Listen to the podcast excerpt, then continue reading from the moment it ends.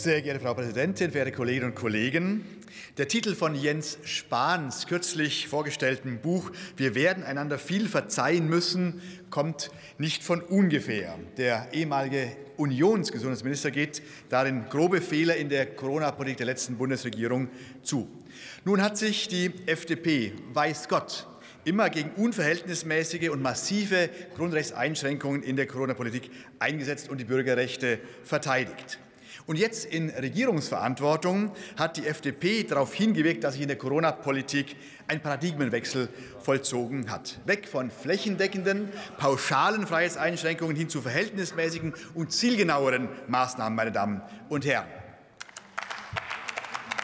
Und nun fordert die AfD eine Aufarbeitung der Corona-Politik in einen Untersuchungsausschuss. Das ist doch nichts als der Versuch, so lange wie möglich parteipolitisch von der Corona-Krise zu profitieren. Das Ziel ist doch nicht, einen konstruktiven Beitrag in der parlamentarischen Debatte zu liefern, sondern sich den Applaus der Corona-Leugner und der Verschwörungstheoretiker so lange wie möglich zu sichern. Ein Untersuchungsausschuss macht doch nur dann wirklich Sinn, wenn ein Vorgang abgeschlossen ist und abschließend beurteilt werden kann.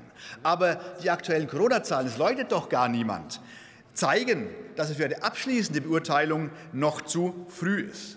Ein Untersuchungsausschuss dient auch dazu, Probleme zu identifizieren und daraus konkrete Handlungsoptionen für die Regierung abzuleiten, die dann gegebenenfalls einen Kurswechsel vollziehen kann. Das ist aber jetzt unnötig geworden, weil der Regierungswechsel schon einen Paradigmenwechsel in der Corona-Politik hervorgebracht hat. Deswegen wäre das Ziel eines solchen Untersuchungsausschusses eigentlich schon jetzt überholt. Ich will nur ein paar Beispiele nennen. Zum einen die Maskenaffäre. Da hat sich die Ampelkoalition darauf geeinigt, dass das Verbot unerlaubter Nebeneinkünfte im Zusammenhang mit der Mandatsausübung noch einmal neu geregelt werden muss. Zweites Beispiel. Anstatt die Corona-Politik an der Volksvertretung vorbei zu machen, wurden doch die Debatten und die Entscheidungen gezielt hier hereingebracht in dieses Parlament. Drittes Beispiel, gerade die Impfpflicht ist hier in diesem Parlament intensiv, ausgiebig debattiert und entschieden worden. Und als viertes Beispiel hat Corona sicherlich an vielen Stellen Defizite der Digitalisierung in Deutschland offengelegt. Und der Digitalisierungsminister Volker Wissing hat hier schon eine Aufholjagd angekündigt, die jetzt auch im Gange ist.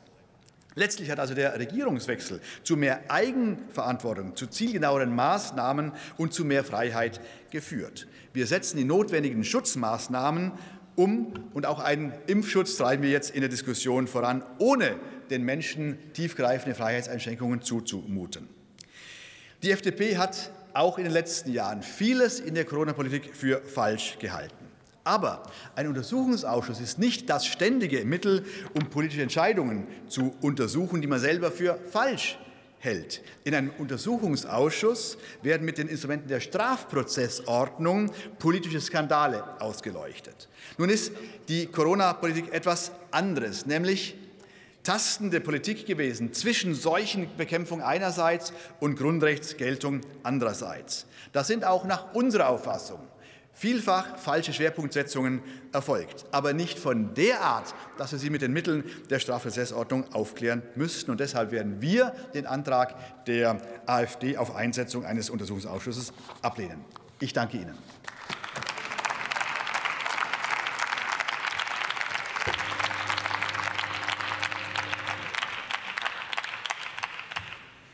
Das Wort hat der Abgeordnete Robert